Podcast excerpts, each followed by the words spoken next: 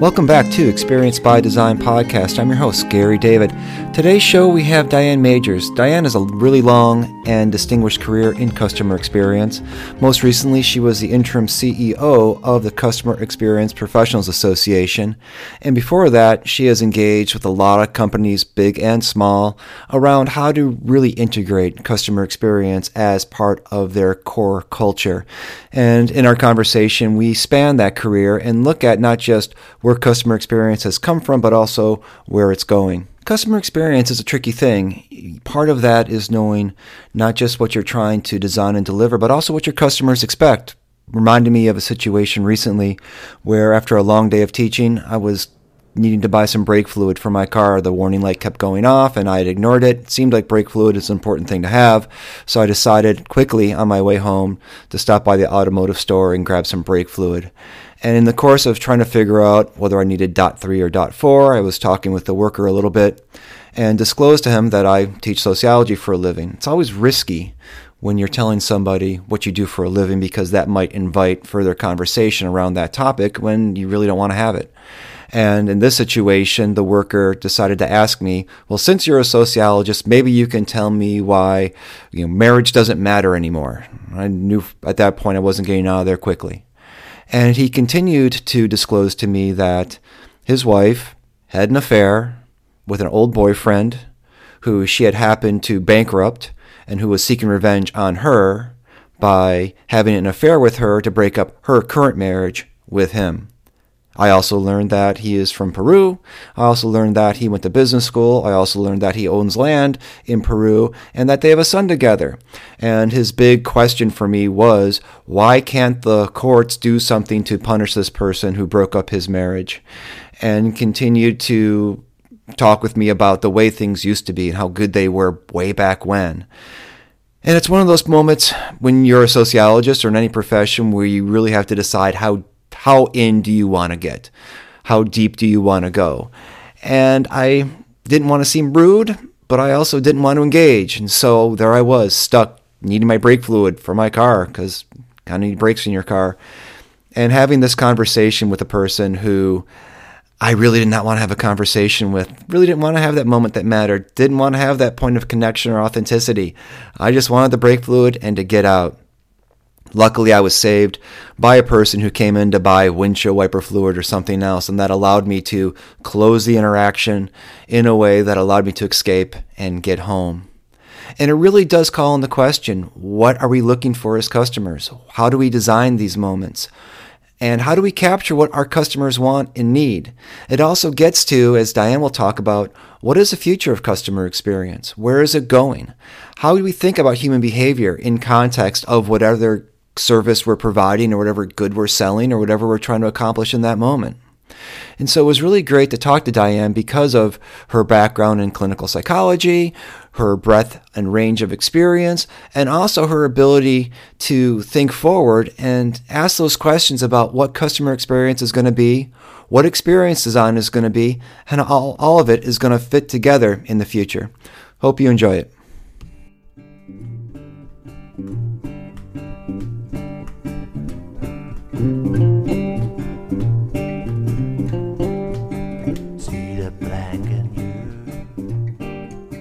Always curious about how you got started in this space, by the way. How does one get involved in it in the first place? It's odd. I think now it's more purposeful because it's become something. Um, but back when I started, it was completely accidental, and it was a bunch of us out there just doing what we thought was the right thing to do.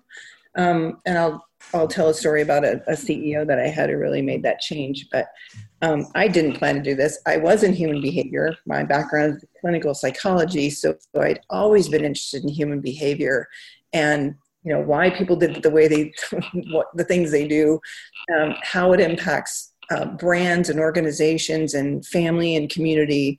Um, so that it seemed to be a natural thing for me. When I got out of psychology, I went to work for um, a you know a, a person who was getting ready to start a company in the basement of his house. And I loved the entrepreneurial spirit that he had, um, the risk taking, the I'm going to go build something. So I partnered with him, and four years later, we had um, a, a, big organization that he sold. um, I learned so much about business and people and employees and kind of building something from the ground up was really exciting. So I caught the entrepreneur bug at that point and then went to work for a division of Go Foods and my CEO, Greg Marshall, was a um, very charismatic guy, and he said, "We're not going to do anything unless the customers really tell us, and we're going to kind of run down the path of letting them lead because we know the money will follow, um, and the loyalty will follow."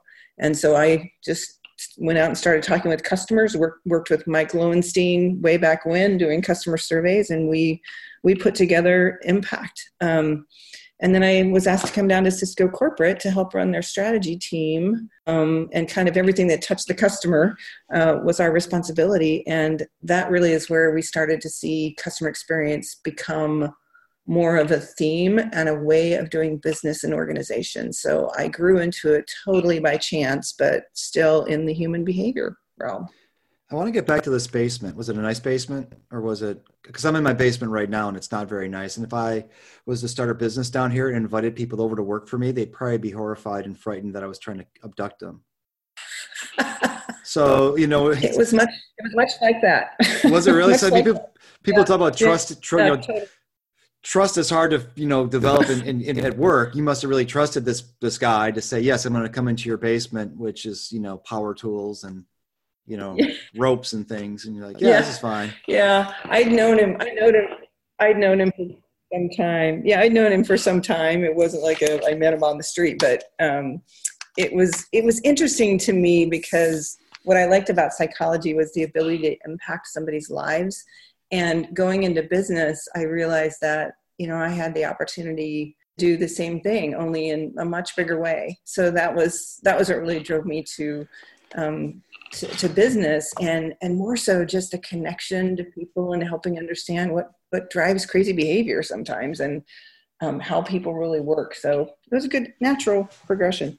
That's a, yeah i really want to actually i'm glad i asked about the basement because the point you just made is, about impact is a really interesting one. I'm having this conversation at my place of employment right now bentley university around impact factors. And, and the traditional model of academia is for a professor, you have three areas of impact scholarly impact, uh, teaching, and service. And for most research one type of institutions, your big universities, they could care less about the teaching and the service. They care about the research and the grant dollars. And you know, and, and so this whole kind of you know industry grew up around trying to publish materials that are you know written for the smallest possible audience. And that's what we call impact right? You know it's you know these very few people who have specialized in this topic that i do have read this document and they cite it and therefore i'm having impact. And or and universities aren't set up traditionally to have broader impact outside of their own their own do- academic domains. And i've always found that really frustrating right? And so i really do appreciate this idea of in business you can have direct and immediate impact whereas in other areas that are more traditionally suited for a psychologist or a sociologist or an anthropologist we can't. And it's frustrating. And it might take two years to publish a paper that maybe someone reads versus you know your trajectory yeah. of i can have immediate impact because i'm listening to customers. We can make changes and it affects their experiences yeah, I, I think about if you ask anybody, um, for the, those of you who are listening, close and think about the last bad experience you've had, there are so many things to go into that. And the ability to change something in an organization where your call makes your life easier um, is really where brands are starting to understand that's where you're going to build loyalty. It's not it is the product um, it is the delivery for example with amazon but you know what it is it's really about how we make people feel um, because brands have been so inter-centered um, and focused on themselves and what customers need to do in order to make them survive um, now millennials and our expectations as consumers has completely shifted that. We we now know that brands who are focused on community on on creating value in the world like a tom's shoes um, and really understanding the personal impact that they have to people that's the one the brands that are surviving and will thrive. So it's been this dynamic shift to it's a different purpose and intention and a different purpose for brands to really think about why they why they live and breathe and what their true oxygen is. Their true oxygen is their employees and customers um, not the product or service that they provide. This is always funny for me when i'm at you know being at a business school as a sociologist and I, it's what I call the open house problem. It's where I'm standing at my sociology table and no one's talking to me because I'm at the sociology table. And you know, someone might come up to me because they feel bad because I'm standing there by myself, and they'll say, "What does sociology have to do with business?" And you just kind of look at them for a second, and, the, the answer I used to give was, "Well, everything. It has everything to do with business because sociology has everything to do with everything. It's like psychology. It's you can't escape it because it invo- as long as it involves people, it involves sociology. And you know this idea of you know we're not mm-hmm. just selling products, mm-hmm. we're selling community, we're selling belonging, we're selling purpose, we're selling feeling, right? We're selling identity. Um, you know, I, th- mm-hmm. I think companies. I'd be interested in your take on this. Companies might at one level like to talk about that but when when it comes time for them to change what they're doing to actually commit themselves to that perspectives they are hesitant to do so or maybe not as eager to do so. And those companies that perform well are those who are more willing to take on that change in perspective. Well i think that's one of the reasons when you think about the future of when we say experience design or, or, or customer experience or employee experience are really ill equipped uh, to understand what that means um, they want to be more experience centric they want to provide you know great experiences but they don't understand in order to do that they're going to have to shift the way that people work um, how they behave, how they think, and how they feel. And that's often not something organizations really think about when they think about becoming that kind of beloved brand, you know, shifting your brand. It's it's they think it's more, hey, operationally, or we need to incent our people differently. And it truly is this, I hate to say culture shift, but that's that's what it is. It is you existed as a business for quite some time and were probably very successful doing what you did, but that doesn't work anymore um, there is it's kind of the new normal of you need to be in transition you need to be thinking you need to be moving.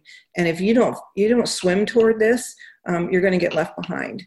Um, because there's organizations out there who are changing around these these changing norms and values in in the world right? The, the norms and values are changing. And people are gravitating to different things and people as a result of what's happening. Um, i often you know, it kind of brings me to a point of one of the things I think a lot about is do you remember the movie WALL-E um, sure. with the robot who, who was cleaning up after all the humans had left the planet because they destroyed it? Everybody's floating around and doing nothing. I often wonder what, as we become a, a community and, and a world that things are more convenient, um, and we're getting our deliveries you know same day for whatever reason. Who knows who needs what on the same day except maybe diapers and water um, how how in the world um, would we would we think that when all these things become so convenient for us what are we going to do with our time and our brain power are we are we giving people time to spend time thinking about the true problems the world has like you know climate change and um, you know third world countries and you know the the homelessness issues how are we solving those bigger things so i I believe that the organizations and as we move forward in this um, experience and making things so easy for people, there's definitely going to be a shift in. Well, now that my life is easy and I have all this time back, what do I do with that? How do I how do I use that time? It's, you, you it's really up. vexing me well, um, I, that I as we just get more and more, what are people going to do? Yeah. I have an answer for that. Um, we sign up for more ultra marathons and Ironman races, and I actually mean that kind of seriously.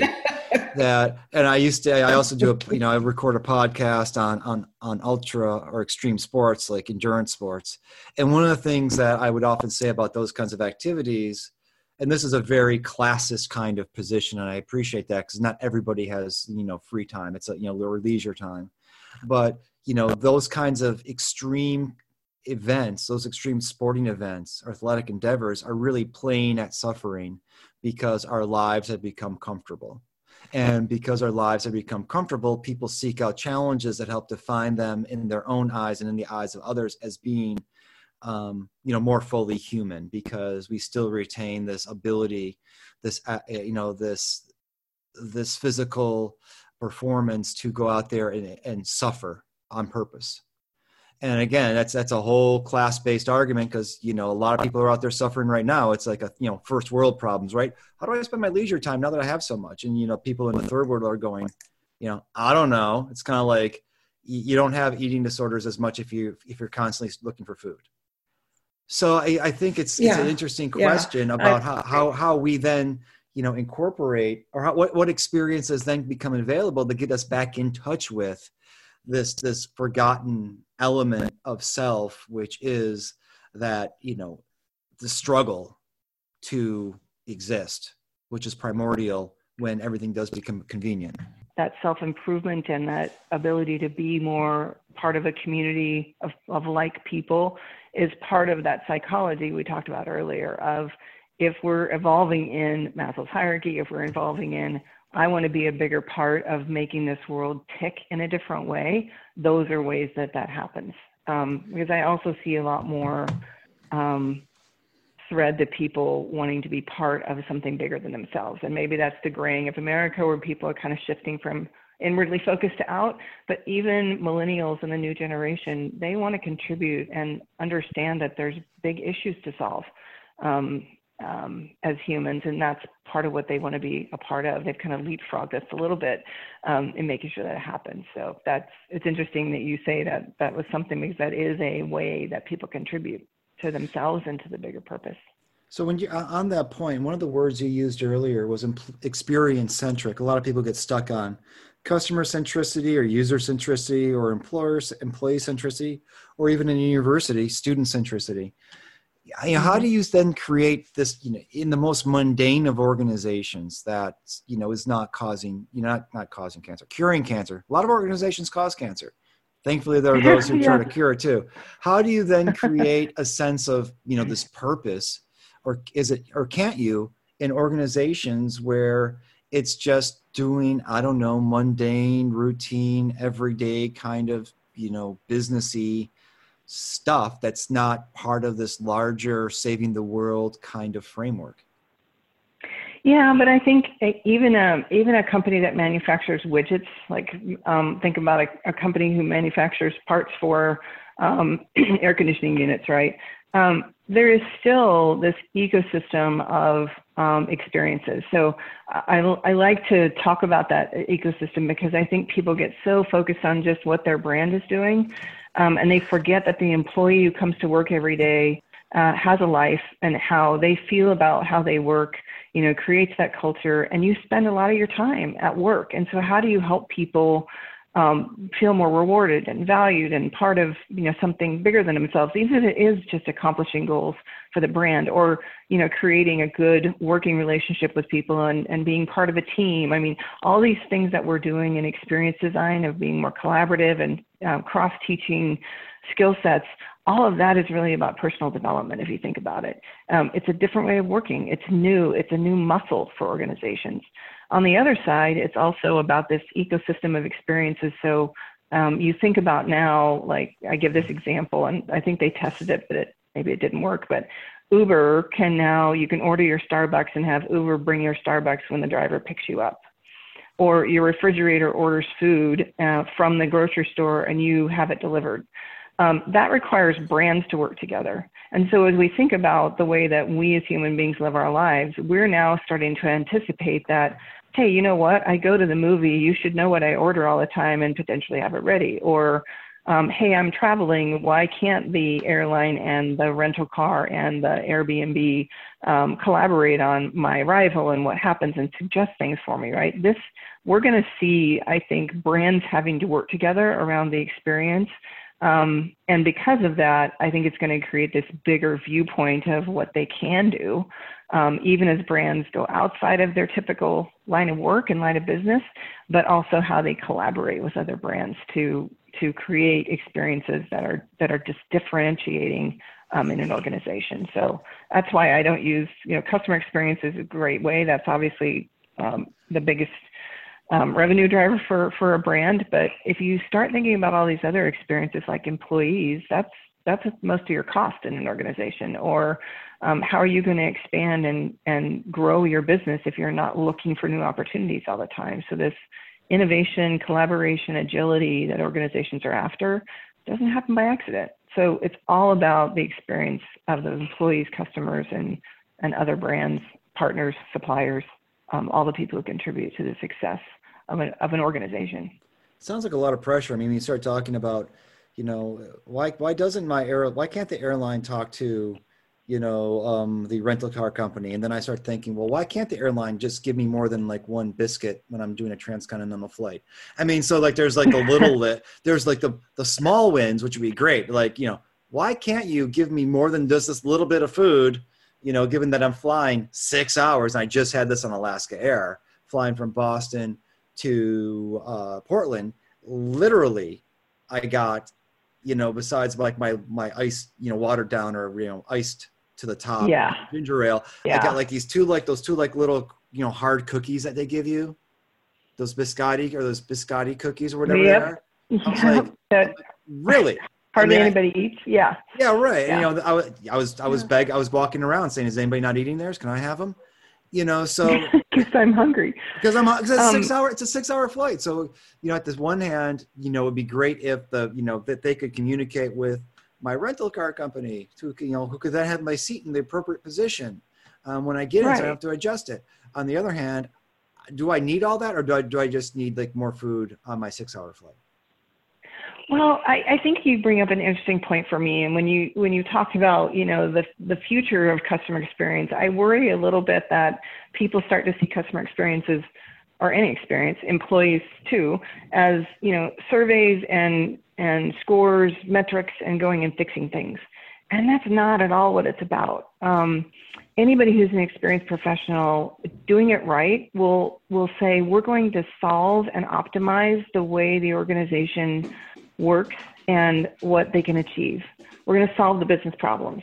An example of that would be because somebody said we're going to cut corners on cost for food, your experience with that brand now has become tainted, and I bet you don't want to fly that particular brand anymore.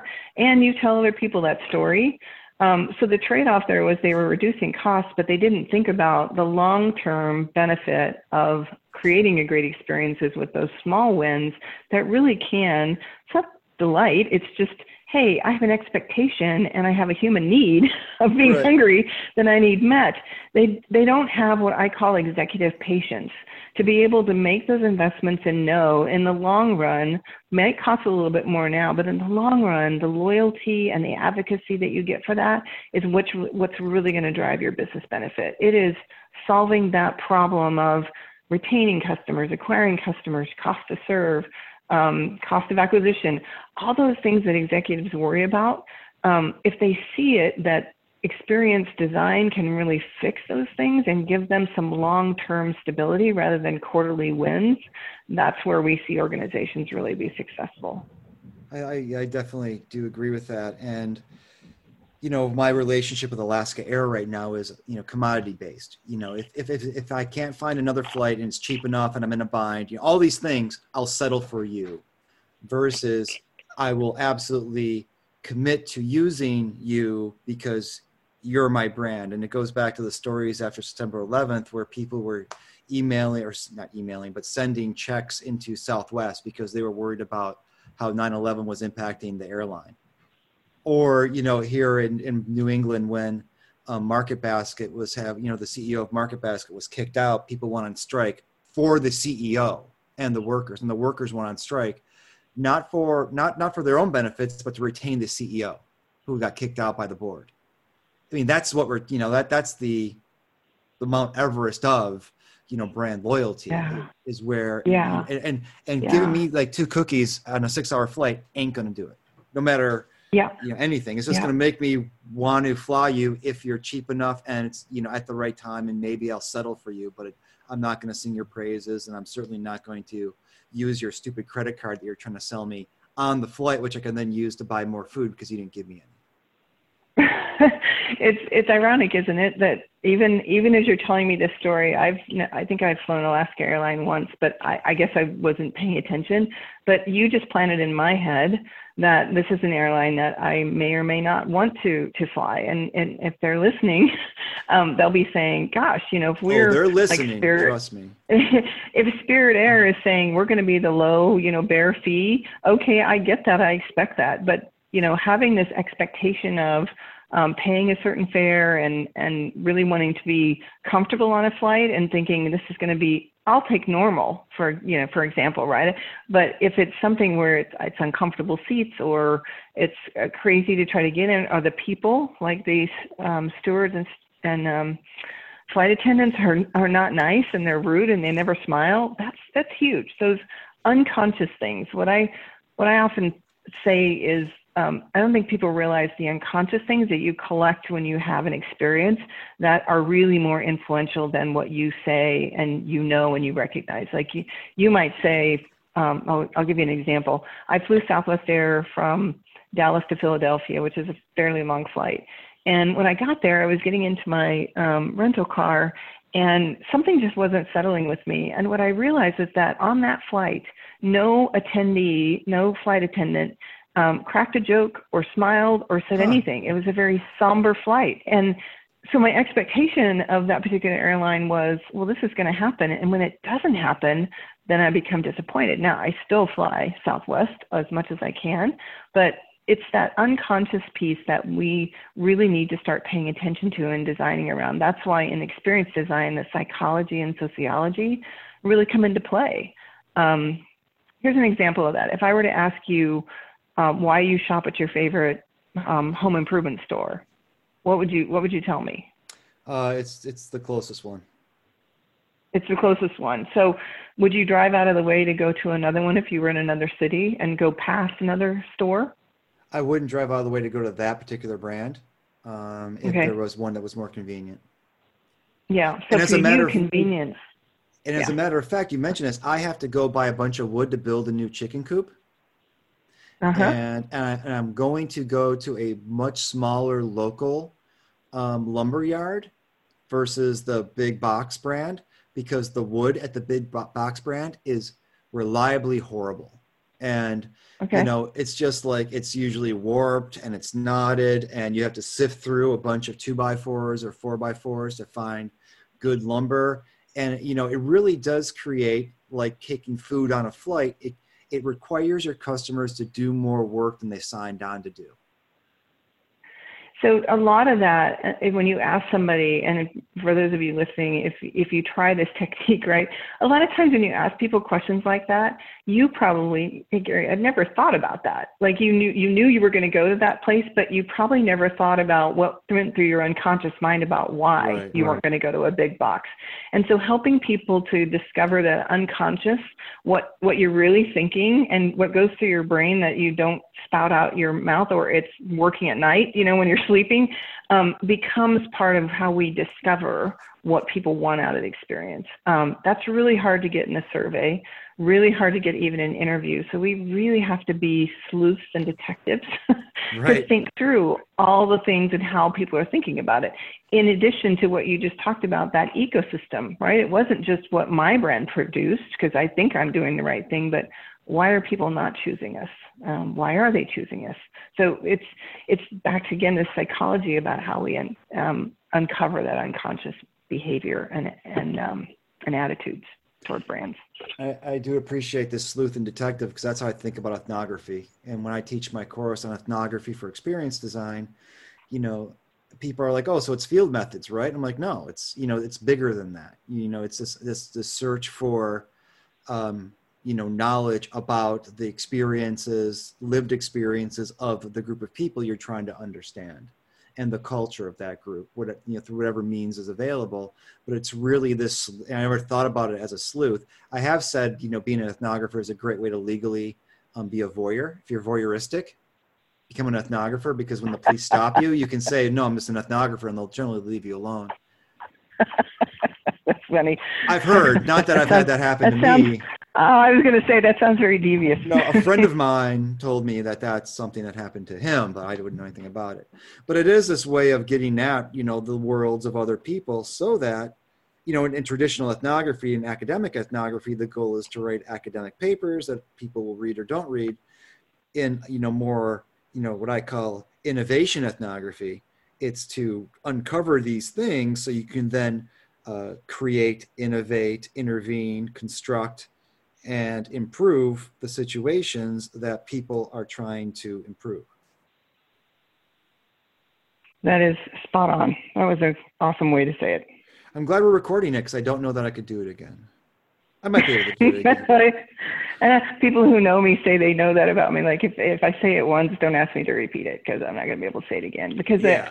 it, it's it's kind of back to the unconscious where following a conversation like this and having conversations with our customers, that's why we do it, is in the moment, people are willing to share things and process things in a different way when you're able to tease out that information. And that's where organizations really need to pay attention to their employees and their suppliers and partners and have a conversation. Stop, stop, I don't think stop sending surveys, but pick up the phone and call them or go to the store and and watch people walk in and ask them why they're there. And you really have to get into that that true understanding of where they are because surveys and and scores and metrics aren't telling you what you need to do about your business and how you're going to move forward in the future. Yes you know as we're talking about all this experience design stuff it does make me think we do have the customer experience professionals association we do have the User Experience Professionals Association. We do have the Society for Human Resources Management, which I guess is, you know, the employee experience one. Where is the Experience Professionals organization? I mean, is there one? Should there be one? It says, are we going to remain in this kind of siloed space between different experiences, or is, is there going to be a greater need to have professionals who, as you said, are experienced professionals who can touch on all of these points or any point that emerges? Well, much like any other profession, I think you, and what I like about, so I'll start there with customer experience. What, what I've learned about um, doing um, the discipline of customer experience is that you have to be a little bit of a knowledgeable expert in a whole bunch of different fields. If you're truly going to bring an organization together, you got to know IT and a little bit about HR and operations and sales and marketing.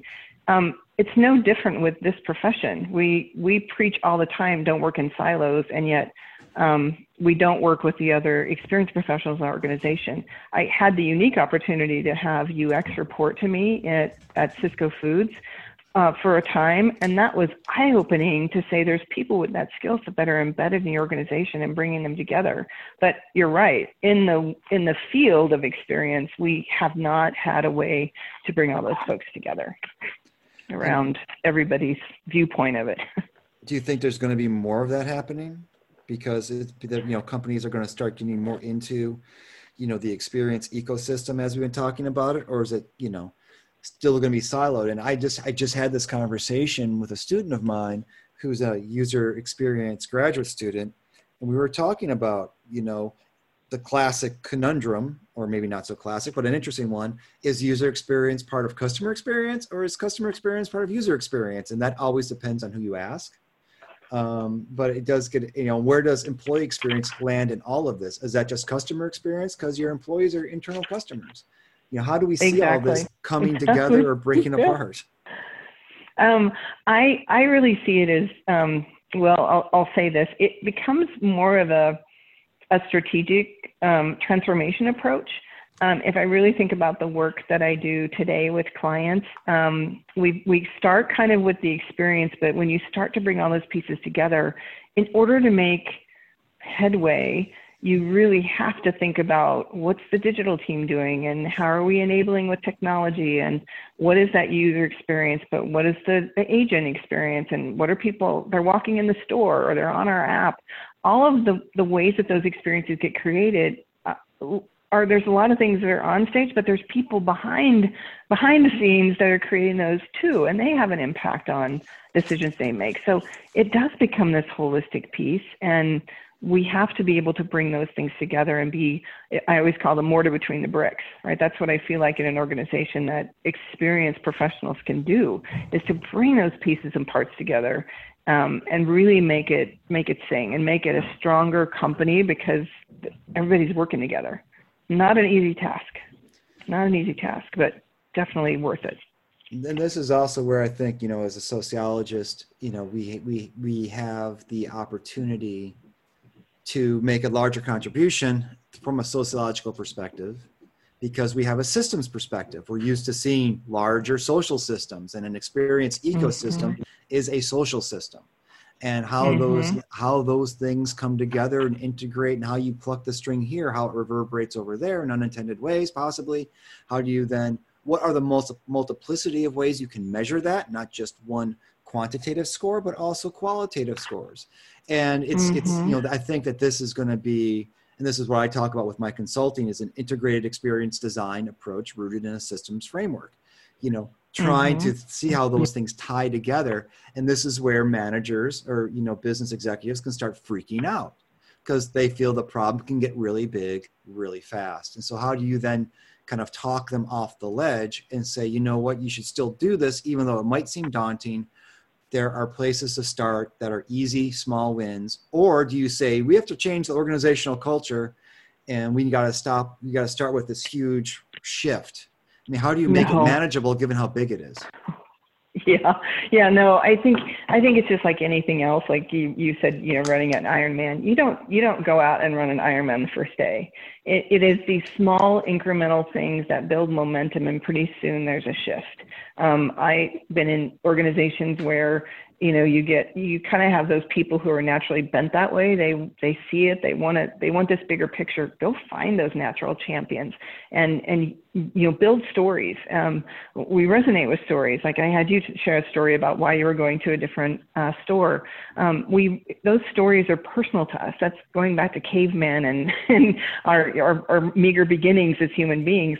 It resonates with us when people tell stories. So have you know develop those stories and share them in the organization. And pretty soon people are seeing the new way and they gravitate toward it because to your sociology background, they want to be a part of something bigger and better. Um, but it takes that slow build, and yes, it takes discipline. So yeah, you got to have the you know the the structure in place, and you got to make things work differently. But it's also about creating this this groundswell to follow that that eventually takes over. Um, an example of that is at one company I worked with, we had to put a a charter that said no no project shall start unless there's a cross-functional team in the room and continuing to babysit that all the way till the project gets launched. And people threw a hissy about that because it was like, I don't have time to do it. But what they recognized as they worked through the project was um, they were stronger together. There was less work. There was less throwing things over the fence. Um, they got to s- solutions quicker by having everybody in the room. They could get information they needed, you know, right on the spot. It made them more agile, and it was like, oh, this is a new way of working. So we did away with the requirement because the organization started working organically that way, which is pretty cool. Then people start to realize there's a, there's a better and different way. So one step at a time. Have you ever been in a situation uh, where you're talking to an organization, an executive team, management, whatever, and you're just thinking to yourself, you know what, they're just doomed. They, they, they don't, really don't get it, and they're not going to follow it. And I can try to help, but you know they need to, you know, the, they they don't have what it takes to commit to this. I mean, maybe it's an unfair question to ask, but I'm just kind of curious. It's easy to say, all you got to do is such and such, but at the same time, for experienced professionals, a lot of it is trying to manage people's, you know, willingness to do the work? Well and that that comes down to a lot of different things right? So a lot of executives you know don't want to rock the boat. They've got a they've got stock options they've got you know their incentive they're measured a certain way. Um, so whether they're into it sometimes is driven by their own personal that's why you really have to understand those stakeholders and know where they are.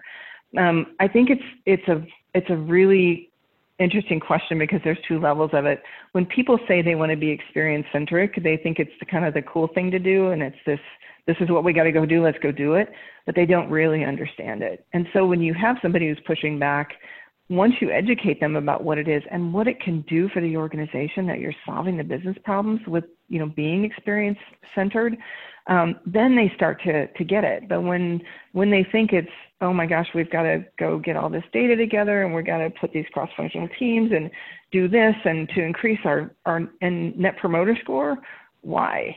Right? That doesn't make any sense to me. Why would I do that? Um, right. Um, but if I can tell the story in a different way, about solving the business problems for the stakeholders and the strength of the organization and the growth they can achieve, um, being defensive on you know, disruptors that are coming, all the things that keep them up at night, then they start to understand. And then you can tell a story of here's how, and here's a very structured way to do it. So you're bringing them along on the journey.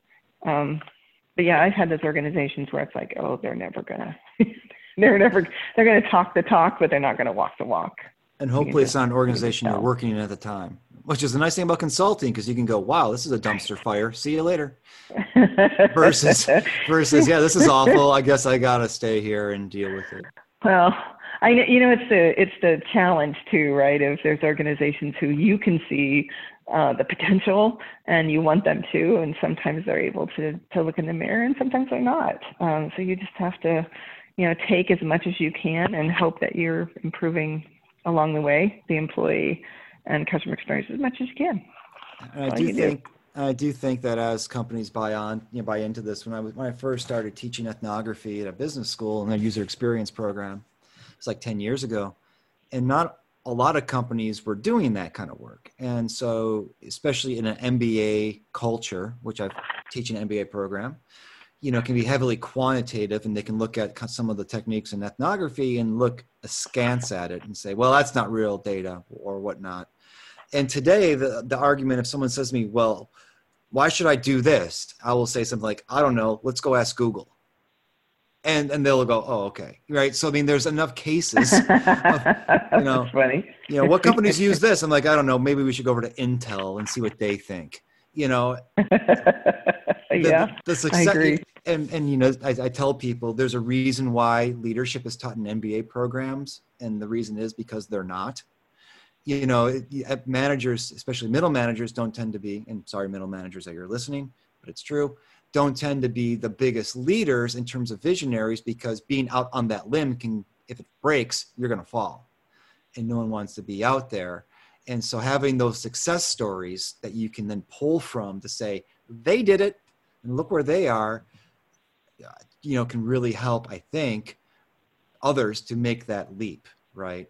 to kind of say okay we you know there's there's a there's a, a, a case to be done there's success stories to be looked at that can help guide us of why we should be doing this and it's not just net promoter score but there's larger benefits that we, can be derived from this kind of journey as you said yeah yeah absolutely absolutely and that's for me like one of the challenges in the business school is that my my students used to think it's starting to change a little bit that they would say the primary responsibility of CEOs to maximize shareholder value, right? The classic University of Chicago school perspective.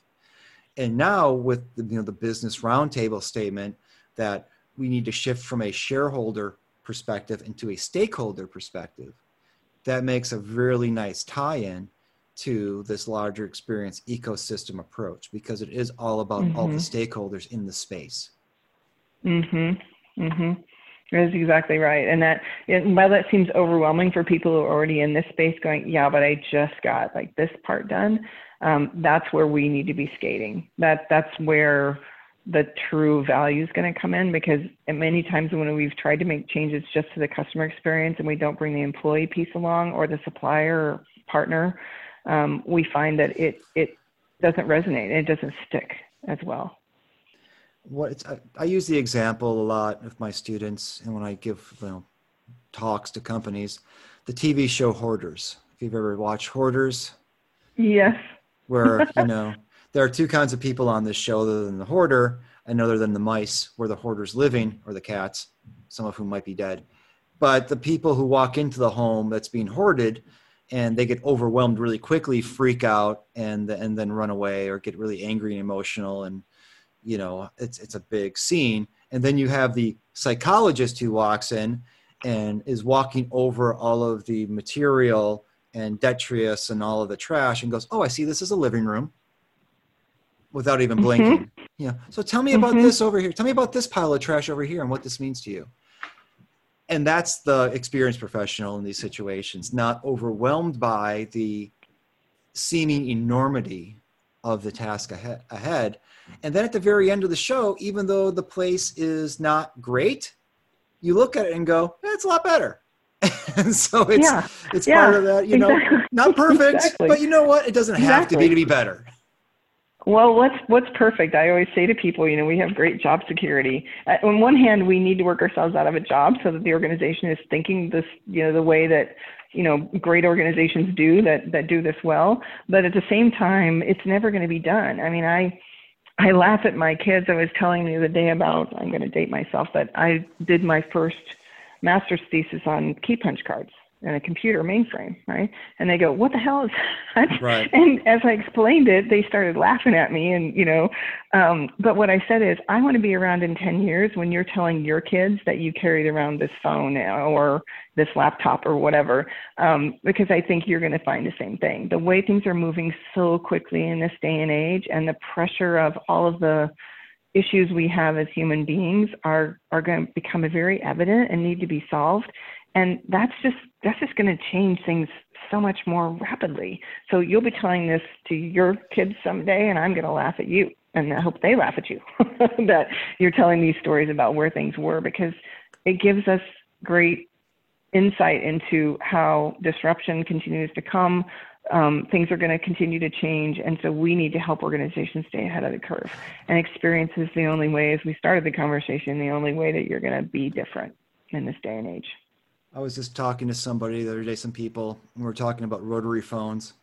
And uh, I said, you know, it's a it's a good thing that you know we didn't have 911 when there were rotary phones more prevalent because a lot more people would have died because it takes so long for the nine to yeah, circle. right. You know, it's like if you're on a rotary phone, and for those who don't know what that is, look it up. It's like you know nine. you know what? Well, zero one one was taken.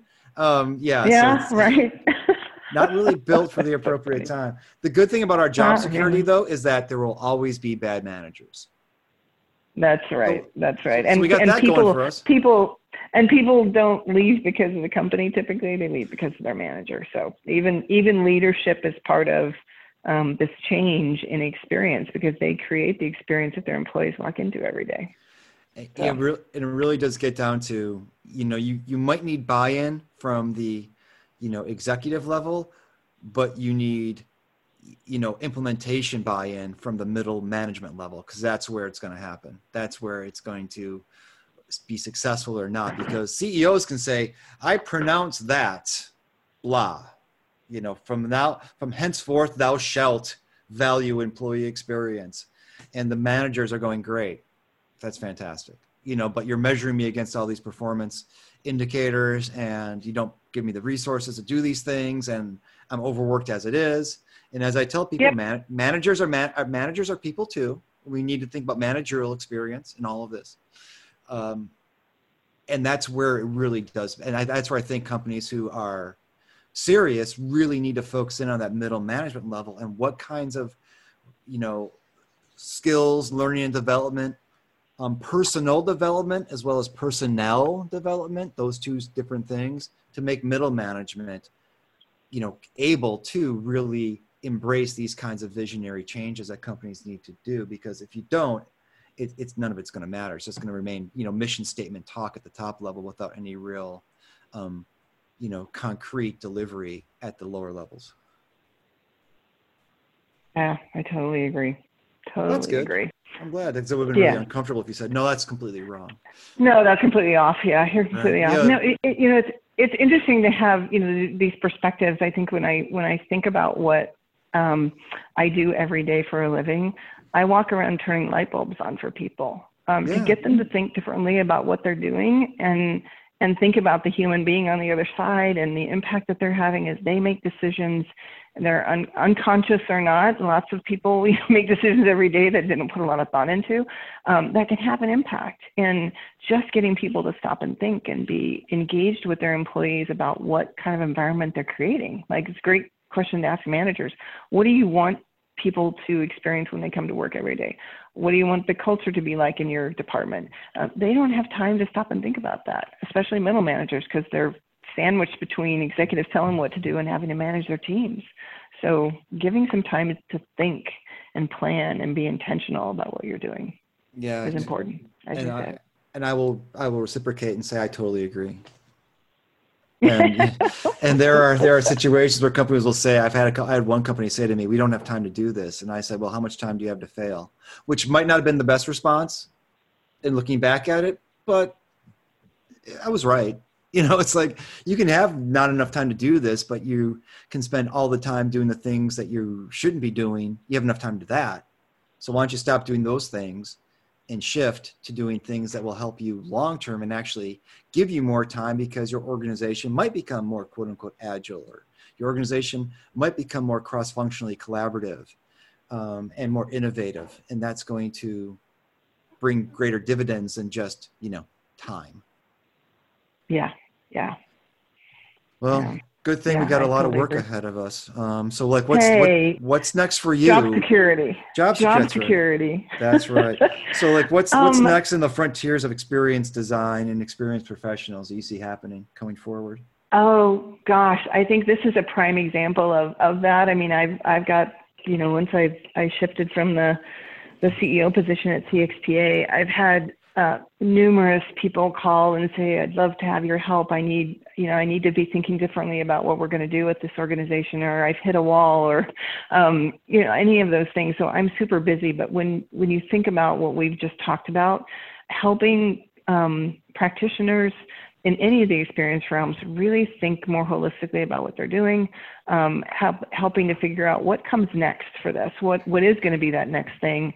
If organizations five years from now are because this kind of becomes a normal what should we be thinking about? What's what's next after that? As the world changes and things get more technology driven and we're enabling humans more as we talked about earlier what what then? What's relevant? How do brands make themselves relevant? How do organizations figure out how to grow and engage people differently? So that's that's what i spend some time thinking about when i'm not you know helping organizations to kind of as i said turn the light bulbs on.